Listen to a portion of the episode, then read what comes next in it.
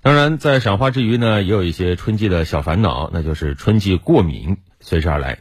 监测数据显示，现在呢也进入到春季花粉过敏高峰期啊，身边也有不少朋友每天那个鼻子啊，跟灌了水泥 一样。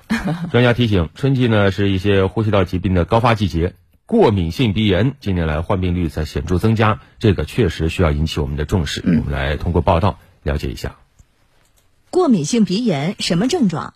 过敏性鼻炎的主要症状是阵发性喷嚏、清水样涕、鼻痒、鼻塞，部分患者可伴有眼部症状，包括眼痒、流泪、眼红和灼热感等。部分患者可合并支气管哮喘，伴有咳嗽、气急和胸闷等症状。季节性鼻炎呢，多与接触花粉的量有一定的关系，有明显的季节性和时间性，到了这个季节就发病，过了这个花粉季节不治自愈。花粉过敏要不要远离鲜花？自然界的花粉传播主要分风媒和虫媒两种形式。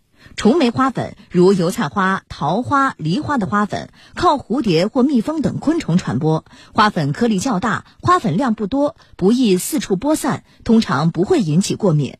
风媒花粉如杨树、柳树、桦树、柏树、梧桐的花粉，特点是花型小，花粉含量高，质量较轻，是主要过敏源。春季花粉过敏呢，相对来说症状比较轻。夏秋季那个花粉季节，主要是对杂草或者叫幼草的花粉过敏。那部分病人除了鼻结膜炎之外，他出现哮喘的几率高达百分之五十甚至更高。如何区分过敏性鼻炎与感冒？过敏性鼻炎症状与感冒类似，容易发生混淆而造成误用、滥用抗生素的情况，进而延误病情。专家指出，花粉过敏有明显的季节性和时间性。持续时间至少在三周以上，不伴有发烧、头痛、肌肉酸痛等症状。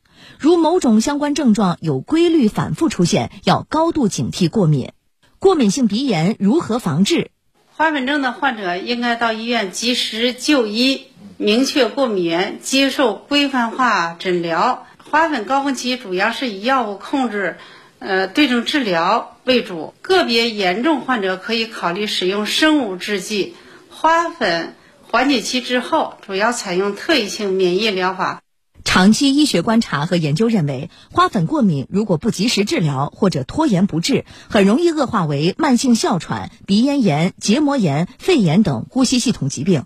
在日常预防上，除了远离过敏源，过敏人群可以在日常饮食中增加果蔬摄入，补充维生素，提高免疫力。此外，要加强科学锻炼、合理作息。健康的生活习惯可以有效降低过敏的发病率。